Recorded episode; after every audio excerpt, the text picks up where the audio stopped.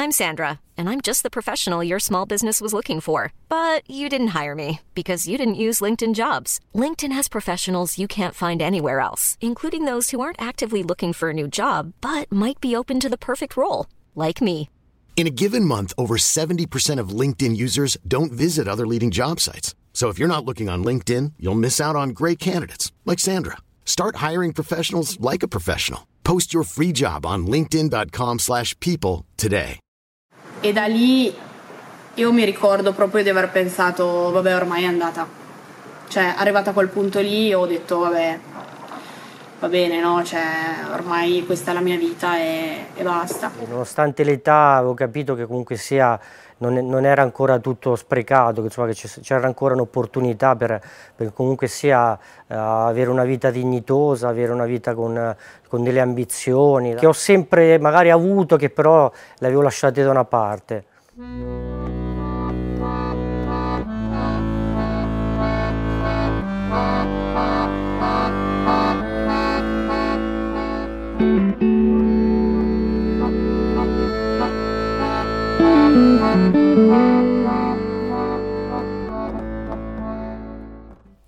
Parole contemporanee, reali, profonde crisi di coscienza di ragazzi che stanno scoprendo la normalità, un terreno molto più difficile in cui sostare, considerando il limite da cui provengono.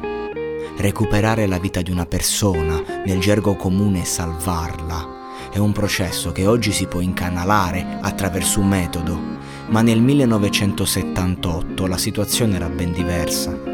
Non c'erano guide, non c'era sensibilizzazione, nessuna consapevolezza, nessuna speranza. La vita di un tossicodipendente era la vita di una persona già morta.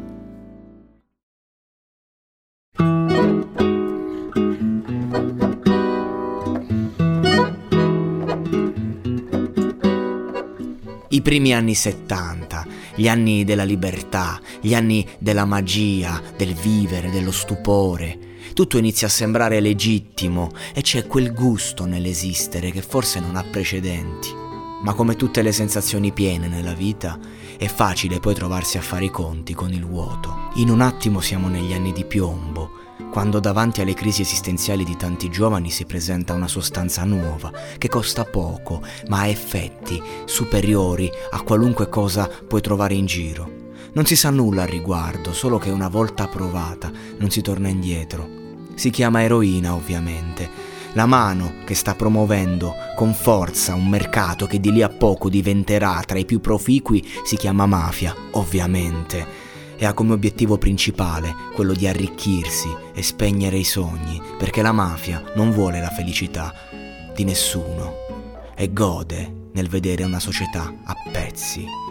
Senza addentrarci troppo nelle motivazioni che portano un ragazzo a mettersi un ago in vena per provare un brivido nuovo, è facile spiegare come da zero chiunque poteva ritrovarsi soprattutto in quegli anni dove l'assenza di consapevolezza la faceva da padrona, schiavo di una sostanza più forte di lui e senza nessuna possibilità di uscirne, in quanto il vero dolore del tossicodipendente si percepisce dopo l'assunzione, dopo aver smesso dopo la crisi d'astinenza.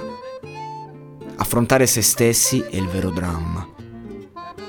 E chi usa sostanze senza una guida può solo perdersi in quei deliri della mente, nel senso di colpa. La speranza si incarna in un uomo, un uomo che aveva interesse sincero, reale, concreto nel recupero di ogni soggetto come un Dio, c'era per la collettività e per l'individuo in egual modo. Il cuore di Vincenzo Muccioli è la prima pietra con la quale si edifica la chiesa di San Patrignano, tra virgolette. Era l'unico che sembrava veramente interessato a risollevare quelli che per la società erano degli scarti. Inizialmente San Patrignano è paragonabile ad una comunità hippie, una realtà con poche persone che venivano da ambienti difficili, anche della politica, della malavita nazionale, che vivevano in questo terreno a tratti accampati, lavorando per sopravvivere sia a livello emotivo sia proprio concretamente, nel senso che la comunità già in quel momento si reggeva sul lavoro dei ragazzi. Il lavoro è sempre stato la base della comunità di San Patrignano. La realtà sembra efficace, il sistema funziona. Dai pochi report di quegli anni si può toccare con mano il recupero di chi è lì dentro ed è innegabile il fascino che ne deriva.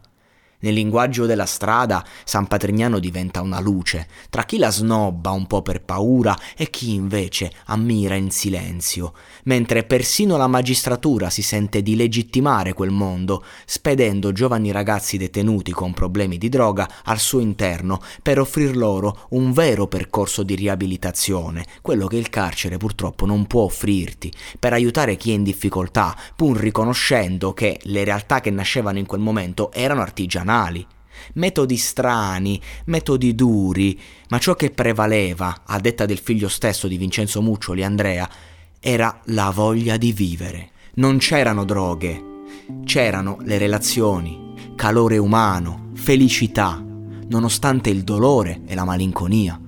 Si stava cercando una soluzione che non fosse l'abuso di psicofarmaci che proponeva l'ospedale o il nulla cosmico che presentava lo Stato per il tossico la droga è la vita stessa. Per questo il vero lavoro diventa costruire una vita alternativa. Ci voleva coraggio e bisognava assumersi parecchie responsabilità, più grandi di qualunque uomo, anche solo per provarci. I rischi di sbagliare erano elevatissimi e personalmente se penso alla storia di San Patrignano rimango stupito dal sistema che si è creato, che comunque si è dimostrato funzionale. Rimango a bocca aperta davanti a quello che dal nulla e con puro istinto è stato creato, con un errore marginale che per quanto doloroso resti, è stato minimo. Del resto ai tempi dicevano, i drogati bisogna ammazzarli tutti. Tutti i ragazzi del mondo, tutti i ragazzi che avviliti in una situazione disperano di trovare soluzioni.